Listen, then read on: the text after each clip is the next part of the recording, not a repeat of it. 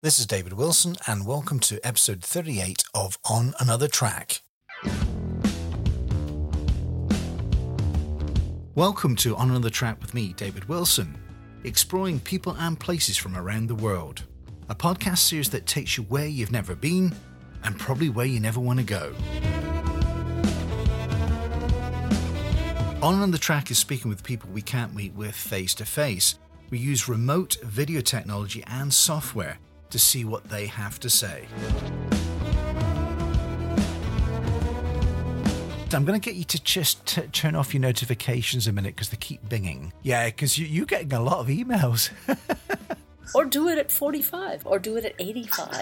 You got to go back out and hunt the energy. It's like what you've done with making these podcasts. My guess is that you found that this was fun for you. That's the voice of my guest this week, Cynthia Scott. She's the owner of ChangeWorks Lab. With her background in anthropology and psychology, Cynthia is best placed to unlock the hidden patterns of your work to achieve your best creativity and innovation. Cynthia's been in the change business for over 35 years and she likes it. The best organizations help people prepare for change. They acknowledge the grieving and they acknowledge the disruption. She draws a lot of maps to help to see the bigger picture. Cynthia helps you rediscover yourself and finds those passions that help ignite your workday going forward. Are you going to join her for the journey? My first question I asked Cynthia was what's her business all about and what's her role within that business? Well, I am a combination of a psychologist, an author, and a consultant. And what I do is I work with organizations and leaders to transform what they're dealing with, what they're dealing with, uh, into resilient cultures. Okay, so lots of words there, and I would love to distill it a little bit. So, your background, first of all, you've got a background in what psychology, is that correct? I'm a trained psychologist. And you've also got a background in anthropology as well. So, how do those two mesh? Well, it comes from a curiosity about how do people live their lives. And I think I started out as an anthropologist being very interested in many different ways that people make sense of their their their environments and and their religious and cultural backgrounds and then i kind of narrowed that into how can we help people be more resilient how can we help people be you know live the lives that we're leading in a more um, fruitful or flourishing kind of way. And you said a really key word there, which I really wanted to pick up on, is how do we make sense? And that's something that I feel, you know, as a baby boomer, you know, uh, that things aren't making much sense at the moment. Things have really changed. I would say, even just in the last five or 10 years, the whole dynamics have changed. So, what's been happening in the world, and what do you see you know, from your perspective, what do you see is happening at the moment? Uh, I like to say that nature is really rattling. I mean, having come out of a, a, background teaching in a business school in sustainability for 10 years, it's like nature has been giving us signs, and now the trembling is happening, whether it be, you know, we're on fire today in California, we've got floods, half of our country is too wet, half of it is too dry. Nature is rattling. And uh, the culture then of the people as you said, David, is trying to make sense. How do I live? How do I make choices? How do I raise my family? How do I plan a career? How do I get old well? All those things. People are making lots of choices about what to do now. And and the there's no there's no books. there's no there's no books that oh, take one from column A, one from column B, and you will be fine. Um, we're making up a lot of things. We're icebreakers in a way. We're we're kind of heading out onto a different a different territory. Interesting, interesting that, and it's in you know that takes me right back to when I had my first child. You know, like.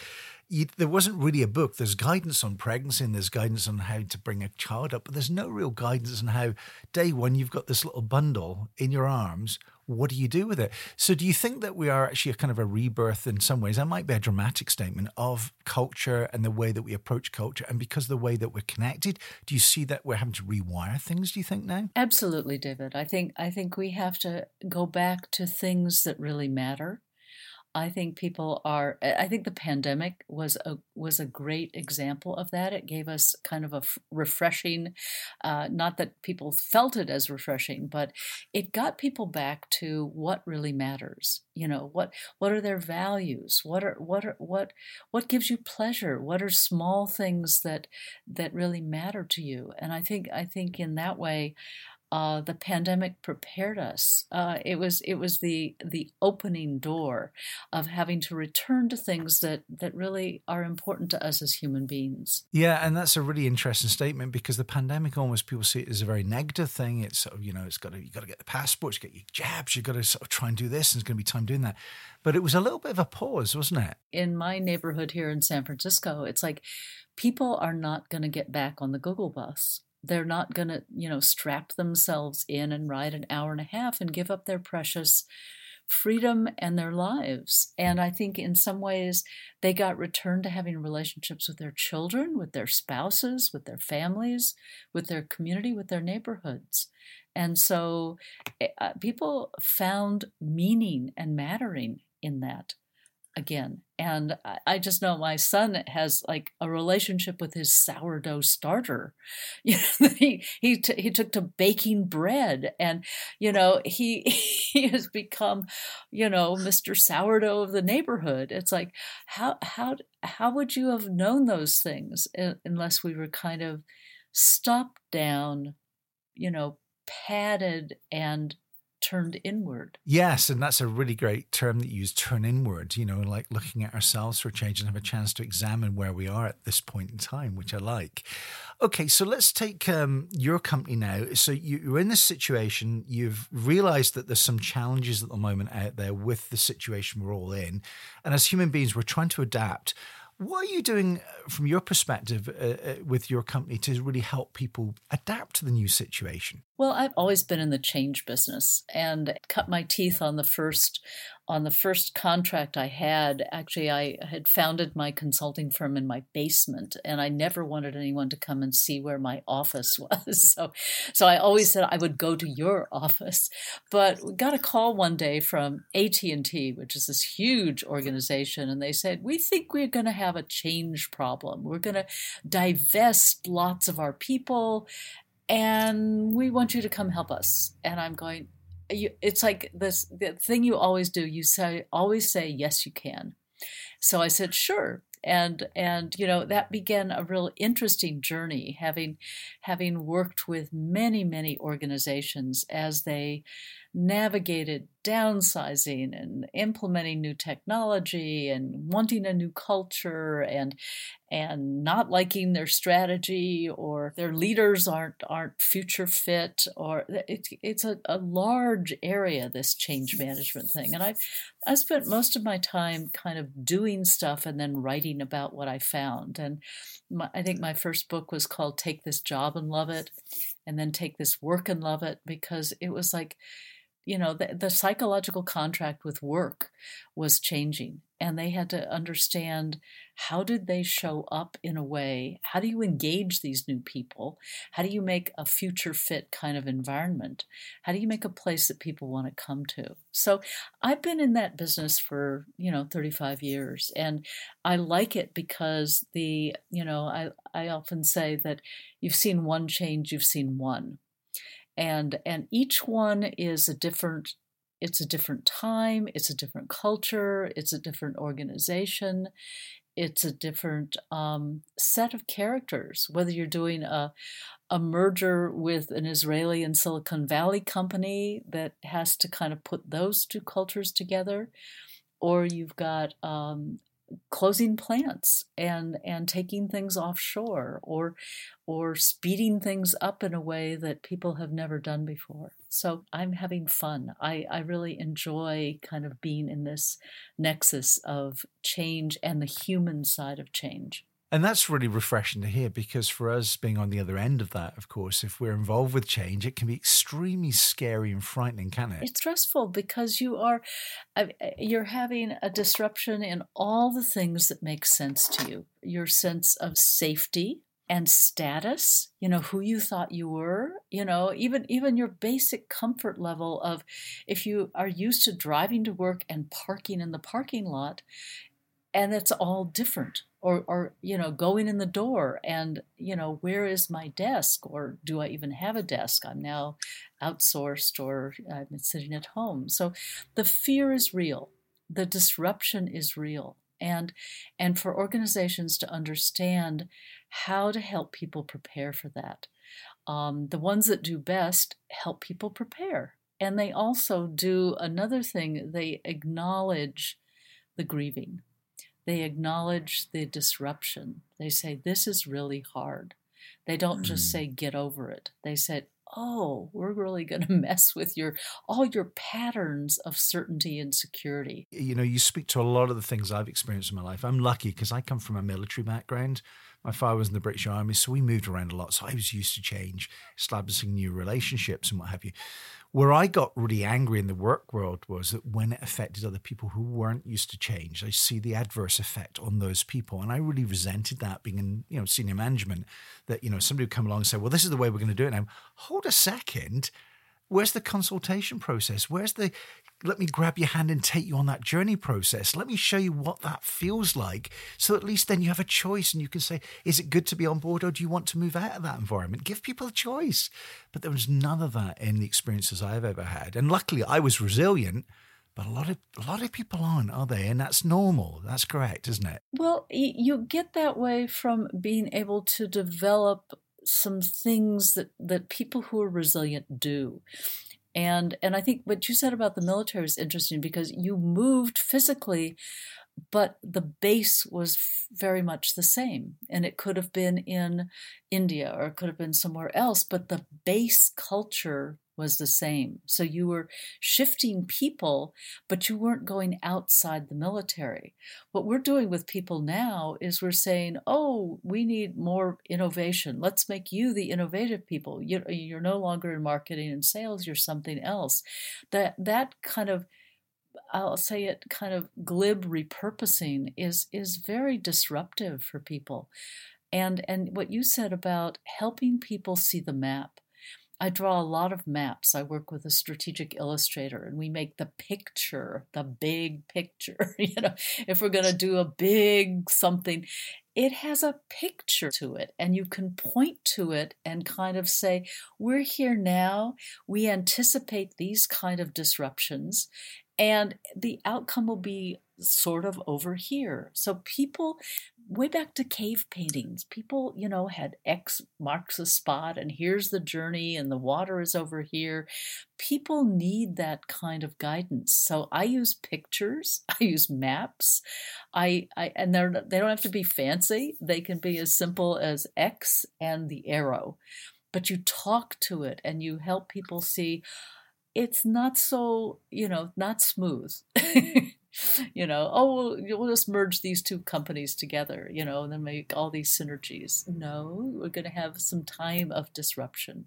Holding the hand and understanding and as you said, David, not everyone has had that kind of disruption. And I think it's it's also, you know, we whether it be in the US or other places, it's like we've been raised to believe or experience that how it is will always go. And I think the big disruption now is, you know, we're not going to be in the way we were in the world. We're going to have to see the world in different ways. Okay. I would love to sort of distill that back into, you know, kind of the work history. So traditionally over the years, and you can probably sum, eh, sort of sum this up better than I can, as baby boomers, of course, and that's my age range, we expected to go to school, do as hard as we could, be truthful in what we were trying to do, and achieve the grades and go and get a great job and work up through the ranks. And maybe if we were good and competent and we were in the right place at the right time, we achieved something in that job role, you know, in that organization. And that's almost as if somebody's just thrown a bomb in there and blown that up now. It's sort of that disappeared, that world, sort of 15, 20 years ago. And now we're in a world which is very changeable. And we find also that younger people who are coming to the workforce, the millennials and what have you, they're not seeing any stability because there's a lot of change. You know, you tend to find that people go in and they'll maybe in 18 months, two years, two and a half years if you're lucky, and they move to a different job. So, what's going on in the workplace now that you think that we need to either fix or redirect in some way? I don't think we need to fix it. I think we need to tell the truth about it. And we need to stop pretending like there's career ladders. and there's and there's I've always said it's like the airport. You know, you're on that that walkway and all of a sudden it just ends you know and you have to drag your bag to the next one. It's like there will be many many of those gaps. There are there is no one smooth ride anymore. And because the world is changing what it needs you have to change of what you offer and how you think about yourself and and how you repackage yourself and and you, the competencies you know what are you competent at? And, and you could do it here or here or here. I was a professor for 10 years of leadership within an mba program and all of our students are you know are preparing themselves. I said we're not preparing you for jobs. We're par- preparing you for work. Stop thinking about a job. A job is just a work that you create and then it changes. What you want to prepare where you get your strength is your own competencies and your ability to repackage and reoffer what you have. So we try to really prepare our students who are launching out, you know, thousands of them into the world of being leaders, um, to be leaders of many things, not just leaders of a particular. But I think I think training people in leader leadership is is wonderful because they can lead a nonprofit, they can lead a profit, they they can you know work in a lot of different kinds of organizations. So I think I think organizations have got to be clear. They got to tell the truth. They stop making promises, um, and stop on the on the employee. Stop expecting promises, and then feeling disappointed when it doesn't happen. We're all in free agent nation right now we are all, you know, out on LinkedIn with our profiles, refreshing our skills over and over again. I'm doing it myself. It's like I had 10 years as a, a career as a professor. I don't want to do that anymore, but where does teaching happen? Where does where does education happen? Where does learning new stuff happen? So finding my way to those points of connection where those things can happen. So the other thing is it's a lot harder and you have no one to blame and so it's really grumpy you know that they no one did this to you um, if you're awake this is how you're living. My my my my kids are not waiting for someone to give them a job and make them safe. Mm-hmm. they're they're working on things all the time to kind of up their skills or looking around. So i think this is the that's the big reset david is we used to have this kind of um, you know shared delusion yes and and and it might have worked in government and whatever but then the other part of that is your soul died yeah and exactly. you waited for retirement to release your soul again well people aren't waiting for retirement to release their souls. They're they're taking off and you know going to Thailand for a year, or they're you know working here or working there. No one is accepting that again they're not they're not in prison but they are at risk and they are at you know having to reinvent it. It's not easy at all you're right and and you hit so many really good key points there. You're not in prison you're waiting to release your soul you know it's soul destroying watching people in that situation thinking i gotta just do 35 years then i'll be free and then i can enjoy my life and I think what No, no, no. After 9 11, every day is precious. You see, after COVID, every day is precious, you know. And when you're talking about, you know, where we are in our careers, David, it's like every day is what we've got. And so, you know, it's like, don't waste. Don't waste. I think people leave because they don't know either what they want or they do know what they want and they've they've run out of their runway at that at that place and so people are going to leave and it's not a it's not a disaster. Release them well and welcome the new people in. Yeah you sum that really well because uh, you know often as not people are jaded you know they're fed up with the situation. And and i think as employers we have to recognize that and say listen I don't have a problem if you want to leave and further your career somewhere, and I will help you.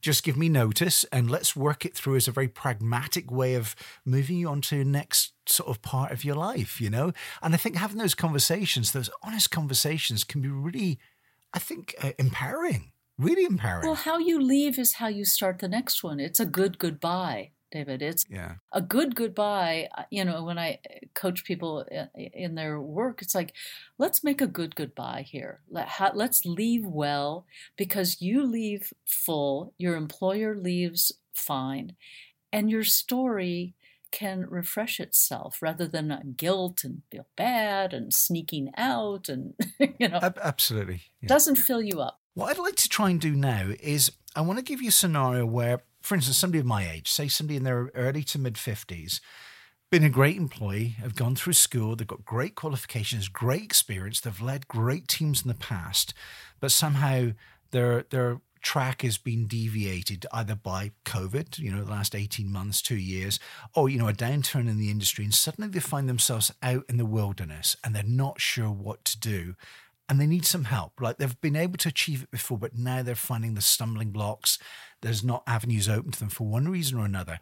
How would you? What was your sort of three or four point plan to maybe sort of start to analyze themselves, figure out what they are, where they are, and where they want to go, and how do they get motivated to get out there and start to say, "I'm available again"? Well, you're on it, David. It's like the first thing you do is you consolidate your competencies.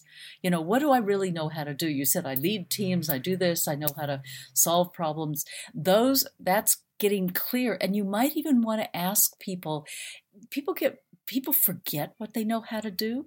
I I say go go talk to 5 people who know you and say, "What do I do really well?" Just refresh yourself because you're you've kind of run down on your own way of seeing. So I, go out and create your own personal board of directors and talk to people and say what are the three things you know david if you, if you watch me what I, I just did this with somebody yesterday and uh, she says oh this and this and this. And i forget that. So it, it helps you buffer yourself and remind yourself of what you really do and then write those things down because those are the things you put on your linkedin those are the things you you rearrange the way you present yourself and it's really your story your coherence. The second thing is you have to kind of dig back into your passion and what what do you love? You know what are the things that you want to wake up for? Not the things you have to do. What are the things that that that would light up your day, that brighten you. Write those down too, because that's where to hunt. Where is that energy happening? And then the third one is where are the opportunities? And people often, you know, they go right back to the same kind of industry or group that they've been. You've got to create more fish lures in the pond. You have to fish into broader ponds. You have to go cross discipline. You know, it, it, like I'm in education. I don't I don't I don't want to, you know, go to another school. But, you know, LinkedIn has some tremendous, you know, inside opportunities. There's lots of places doing education. Where are people needing content? Where are people needing people who can corral learners and make cohorts happen? So I think that the C is the competencies, the P is the passion, and the O is the opportunities. And what you've got to talk to everybody. You have to say, I'm looking for, or this is what I want to do and you bring that into the conversation and you put it, you know, front and center because your network is where the opportunities are going to come from, not from Monster and looking at, you know, things that pop. Those are jobs. You're looking mm-hmm. for work. And you may have to actually stitch several things together to make a work quilt rather than a job because you won't fit in a job and no job can contain you at this point. So so forget it. So but but but take the responsibility for stitching your quilt. You may you know you may do some of this and some of this and um you know that those are the people that i see make more sense of what's happening especially at mid-career Mid-career yeah. people don't don't fit into jobs anymore, but they fit into bridging systems. They work at the edge of two things and they connect them together. So if you connect biostatisticians and you know something else you are the connector so look at places that you can connect and i love that it's that rich tapestry that you're talking about isn't that melding together and stitching it together but being being the linker being the kind of bridger uh, almost like being a specialist in an industry where they don't have your speciality at, at the moment or something like that so if you kind of bridge out to a new consumer group you can be mm-hmm. the translator. You can be the bridge. I think people, especially, you know, those of us in in that age range, are are very good at bridging, and we we speak multiple languages, not French and German. We speak consulting we speak leadership we speak change we speak you know product development and change so it's those multiple li- literacies that we have You're halfway through listening to On Another Track with me, David Wilson. My guest this week is Cynthia Scott from Change Works Lab. Next, I want to ask Cynthia a little bit more about her personal life. Where did her mum and dad come from, and how did she get on this journey? I am the oldest of nine grandchildren, and I am I grew up in Phoenix, Arizona, and I had very adventurous grandparents who came to Arizona in the 20s to run a school.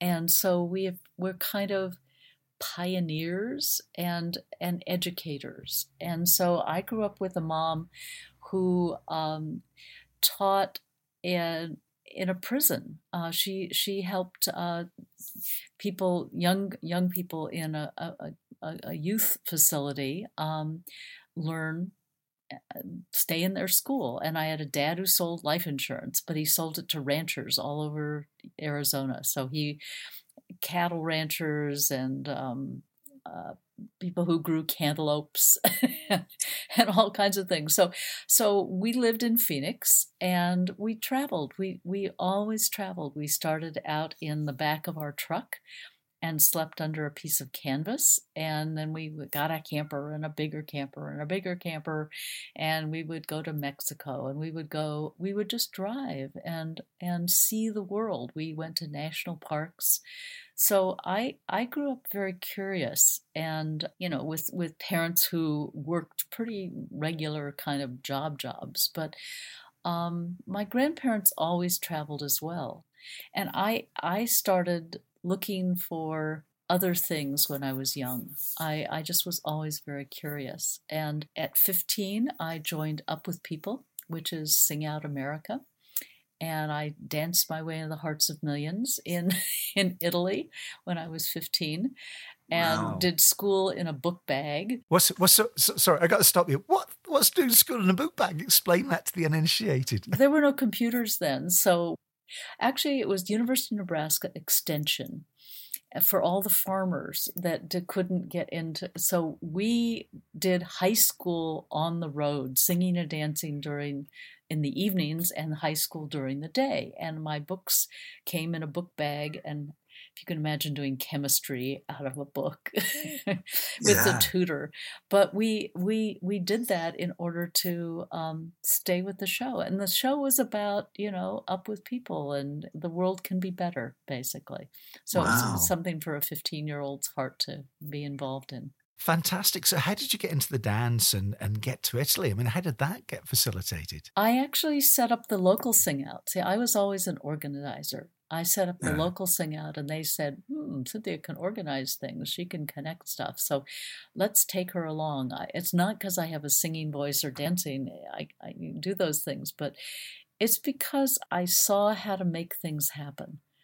And I've used that over and over again. I came back um, and set up a drug abuse treatment center when I was still in high school.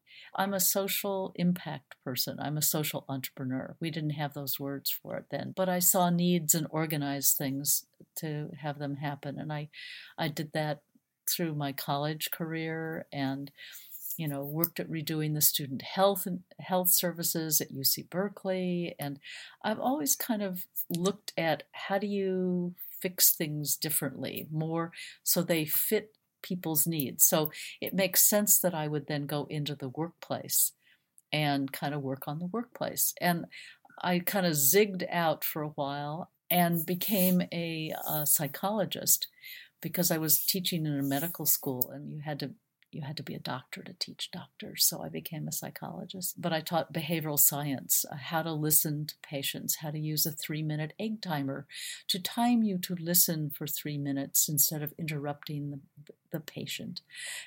Interesting. I'm very practical and I like to translate a lot of kind of, you know, good research into action. Interesting enough, though, your skill set has led you to what I call a very practical thing that you did suggest there is that you've created picnics this year, haven't you, with your business, which was wonderful. And I had the chance to experience one of them, which I was blown away with it. Like I thought this was just going to be all this highfalutin, high level kind of talk, but suddenly we got into some practical stuff, and I had the most relaxing meeting I've ever had in eighteen months. So tell us a little bit about what you did this year that was a bit different this is the time for resilience. I, I kind of dug back in and I and I've always been teaching my 10 years of, of teaching in MBA programs. We always did it in a hybrid model. So we had one day of, of teaching and then the rest was online. So we were already on Zoom. I, I love being able to reach my students in Nicaragua and South Africa. So it was always like that. So during the pandemic, I said, okay, now I, you know no one's coming in. I'm going to go out. So i'm not going to go out in the old kind of i will lecture and you will listen. I'm going to go out with how i like to do learning which is to kind of intrigue people and then say, What do you think? and put them in groups to talk. And it's a real relational kind of learning. And that's that's what works for adults and it works for kids too. It's like people like to be engaged. So I was doing this course on resilient leadership and I had this seven weeks, and you know it was kind of hard. You know, people did lots of assignments because I'm, I kind of like you know the way you get skillful is to practice. So during the summer, when everyone was starting to get back out into the world and we were kind of lifting some of the restrictions, I got this sense that people were not going to come to seven weeks, of course. So I cut everything up into picnics. And I said, let's do five picnics on the five core elements of resilience. And like what you, uh, what I invited you, David, is like, come on. It's like, you don't have to have been to the other ones. Each one stands alone and and you we talk to people from in small groups and we come back and say what'd you learn? Let's try this you know what do you think? So i i'm doing more and more of that. I'm i'm really enjoying the the the the opportunity to package up uh, and i'm headed into a, a course that's going to be like six weeks now because I really like the, the continuity of the learners. You see, yes. the picnics are okay, but I really like when people come back and I get to see them change and they get to see each other change. The community part of the learning and the support that people get from that and the affirmation. Um, I think that that's what people need now. So that's that's what I'm doing. I absolutely adore it. And I'd love to have a shout out for your great colleague as well, Eric Setinarski. He's working with you as well. And what capacity does Eric sort of plug into the picnic? What's his sort of role? Eric was my TA when I taught uh, my leadership courses. And I always found Eric to be both very grounded and and fun at the same time. And he's he's done enough of his own resilience work, as both of us have, that we kind of bring that to the course. And Eric is a combination of an MBA and a sound healer, if you can kind of put those things together. And and yeah. so he he has a very rich way of of seeing the environment and um, eh, we just have fun. So I just talked to Eric this morning. He's in his he's in his little house in Joshua Tree and uh, we are designing you know we had our zoom call this morning not going to let you get away without talking about your books i've been i've been writing since i did my dissertation on stress and physicians and i wrote a book then called heal thyself i really wanted to say there's got to be a better way to train doctors so uh, mm-hmm. that was my first book. And then I wrote Burnout to Balance, and I wrote Stress Map, which is a quick kind of map book of ways to see, you know, how much stress did you have and how could you fix it. and I wrote Take This Job and Love It. And cuz it was always the fascination of what are people doing? How can I how can I package it up in a way? And I and then I started working on organizational change wrote um, getting your organization to change came out of a two year experience by being hired by a giant consulting firm saying, make us a methodology and change that we can use for, you know, redoing the South African universities and implementing SAP. and so right. I had a global design team and really like looked, I like to look at all kinds of stuff and then say, okay, what's useful? So that book, and then wrote Rekindling Commitment, which is the things you were talking about, David, about how to how do we make organizations and places to work that aren't soul killing and and that people want to come to work. And then I wrote a little book on leadership and sustainability. I love it. I love it. Well, because uh, to, to write is is a major skill. I mean, the thing about it, writing is that you've got to turn up each day, haven't you? You've got to make a commitment. I'm sitting here at my computer. You have to sit down and do it. I'm working on my manuscript now for realizing resilience, and you know, I'm working on chapter three today. Okay. Because uh, it's a consolidation, but I but I do it because I want to give people skills and tools So you did allude to the, your new book. So just tell the listeners a little bit about what you're writing at the moment and when it might be published. I'm writing Res- Realizing Resilience Five Practices Leaders Use to Transform Change and Challenge. And I'm going to be done by January, but Eric and I are going to be previewing chapters in our kind of course this fall.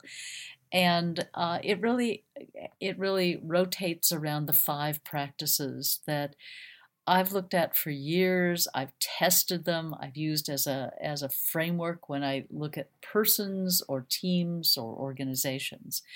And they're not rocket science and they're doable. And so what I've done is really translate them into as you said David, first steps or each each chapter has tools, each chapter has ways of breaking it down because where people get stuck is they say, "Oh, it's too much. I I can't control anything." Well, what about 1%?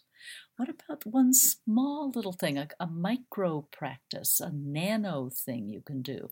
So I always start small so people can get big because if you start big you're overwhelmed. So you know how do how do i challenge myself? Well you don't rip yourself out and make yourself do everything new. You find a little stretch.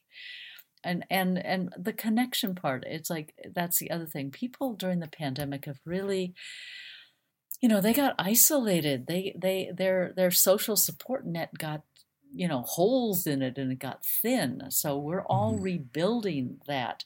And kind of in the in the early thing how do you how do you you know redo yourself? You got to reach back out to people. You got to go through the awkwardness of saying you know can we talk? Can we can we get together? Can we can we try something? Um, i think i think the risking that people are doing now uh, in the five areas of resilience is really you know, people are reemerging and trying things. No one's going to rip their, you know, Superman suit off and emerge resilient. We're resiliencing ourselves. And, and you don't stay resilient. You have to tend it because it can go down and you have to bring it back. So uh, that's how I think these five things are kind of like a giant canvas that you make your own configuration of your own resilience whether whether you're 20 or 40 or 80 i'm working with people who are 84 and the the same five things you know how coherent is their story? How much control do you take? You know how do you calm yourself down when you're worried? How do you how do you challenge yourself and how do you make friends again? So these things are kind of very basic. I like I like kind of simple things. I like one hand things because then you can remember them. what I loved about it was that you just said there, and I think the really important thing was you've got to tend your resilience. It's not always at a level all the way through your life. It goes up and down dramatically, doesn't it? You have to be vigilant. You have to mend again. You know, you have to go back out. You have to, um, and and people get encouraged by being with people. That's the other thing that this whole Zoom thing, I love Zoom because we can have emotional literacy on Zoom. We can talk to each other. We don't have to drive and park.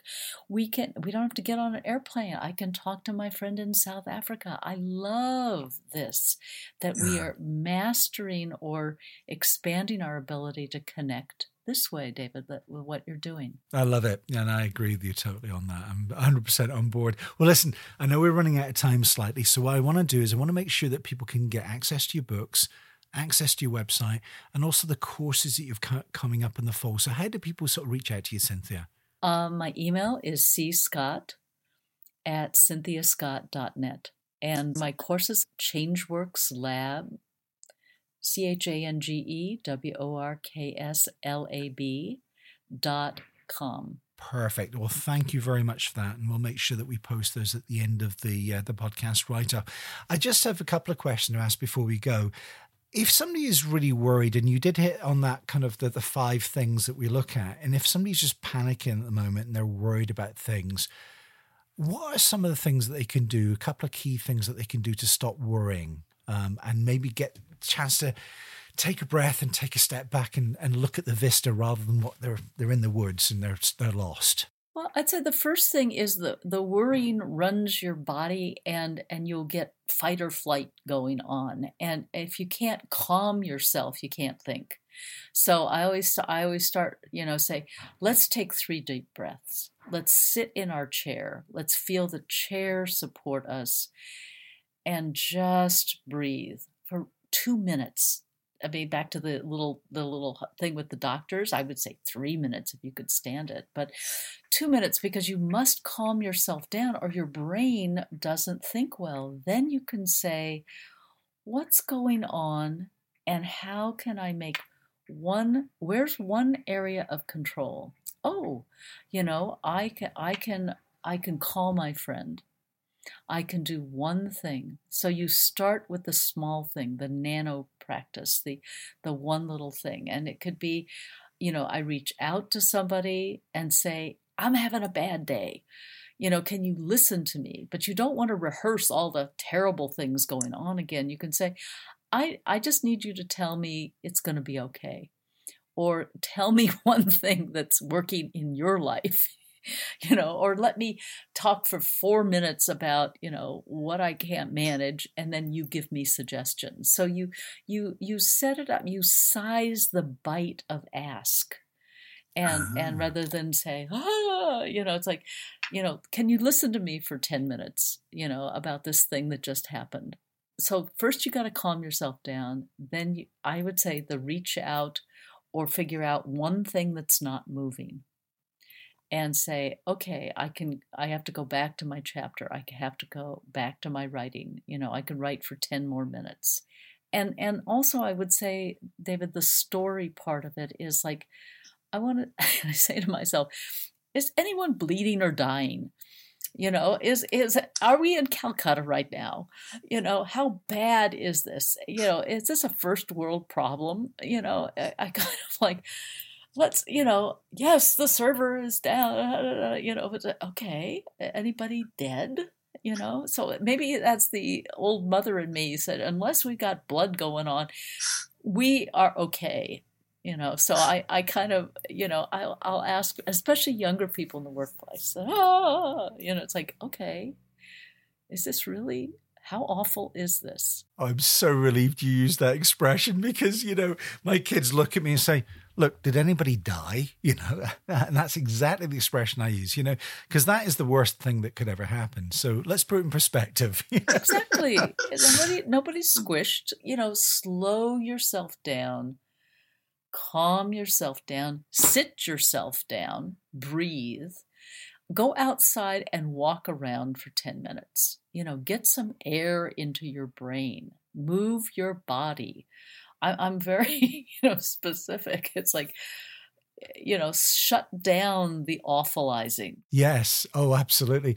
And it's interesting. It's mm. trying to take some people on that journey can be very difficult sometimes because they're so wired, they're so plugged in, they're so, you know, it's like into the, the, the plug socket, as I call it. They're kind of electrified almost. And you have to sort of disconnect them from that. So, right, I'm going to, and it's almost like people need those boundaries reasserted a little bit. You know, you're being, like you say, you're being such a mum, a mother, you know, that, but that's great because we had to listen to mum when we were younger and that was our structure and that was our boundaries. And so, sort of maybe bringing that back again, sometimes there's actually quite a neat way of connecting with our soul again. I think so, David. Yeah. It's like momming, dadding, grandparenting, whatever you want to call it. It's it's eldering in a certain way. It's like let's go out and walk. Perfect. Let's just get out and move. And somehow, I I spent a number of years as what I called myself a chief grown up officer. All of my all of my people in my in my team were you know 20 25 years younger than me and and so it was it was kind of really fun and invigorating to kind of be with that sort of feeling but uh, every once in a while i said say you know this is this this will pass. That's the other thing that's why i say eh, i've been writing about you know this is not my first rodeo. And that's what we say in arizona you know it's not the first time you've seen a horse not the first time we've seen all hell break loose not the first fire you know not the first war whatever terribleness is happening. So i think i think we have to remind ourselves that we as a as human beings are very sturdy and resilient and we have to remember what we've done. I have a granddaughter who like falls all the time because she's learning how to walk. And it's like you know i go oh oh but she just falls and gets down. We we we forget that we did that. Yeah we do. We do very much. Remember that. We we we can learn. We can get up. We can do stuff again Oh, you know, I want to talk to you for two hours, not an hour. You know that we've got so much to cover. Well, listen, one the final question. Here we go. And again, this is something I ask all my listeners and all my my interviewees, I should say. Um, if you're 18 again, mm-hmm. what would you tell yourself?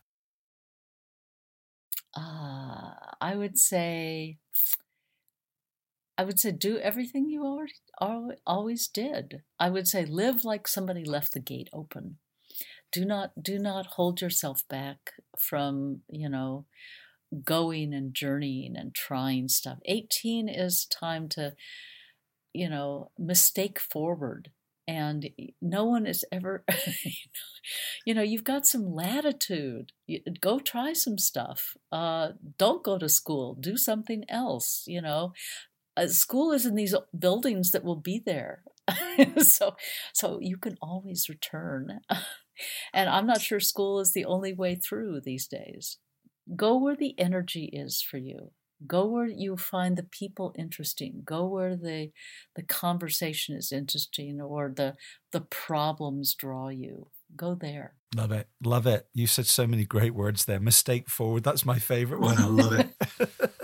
Well, Cynthia, it's been an absolute pleasure. And like I say, we could talk for hours and you have so much knowledge there that I, I adore it, you know, and uh, I just want to thank you for being a great guest. I really do. Thank you, David. You're, you're a great questioner. And, and I, I, I think I said I didn't know what I would talk about and you just pulled all kinds of things out. So I really Bless can you. see how how helpful your podcasts are to people. So thank you for doing this, David. Oh, thank you. It's been a pleasure. You've been listening to On Another Track with me, David Wilson. My guest this week was Cynthia Scott, founder of Changework Lab, engaging your roadmap for a resilient change. Remember, there are more conversations coming up in this series. Just look out for On Another Track on your local podcast platform and subscribe. This has been a Britcam production for Urban Aspect Incorporated, keeping us safe on the roads of North America. Thank you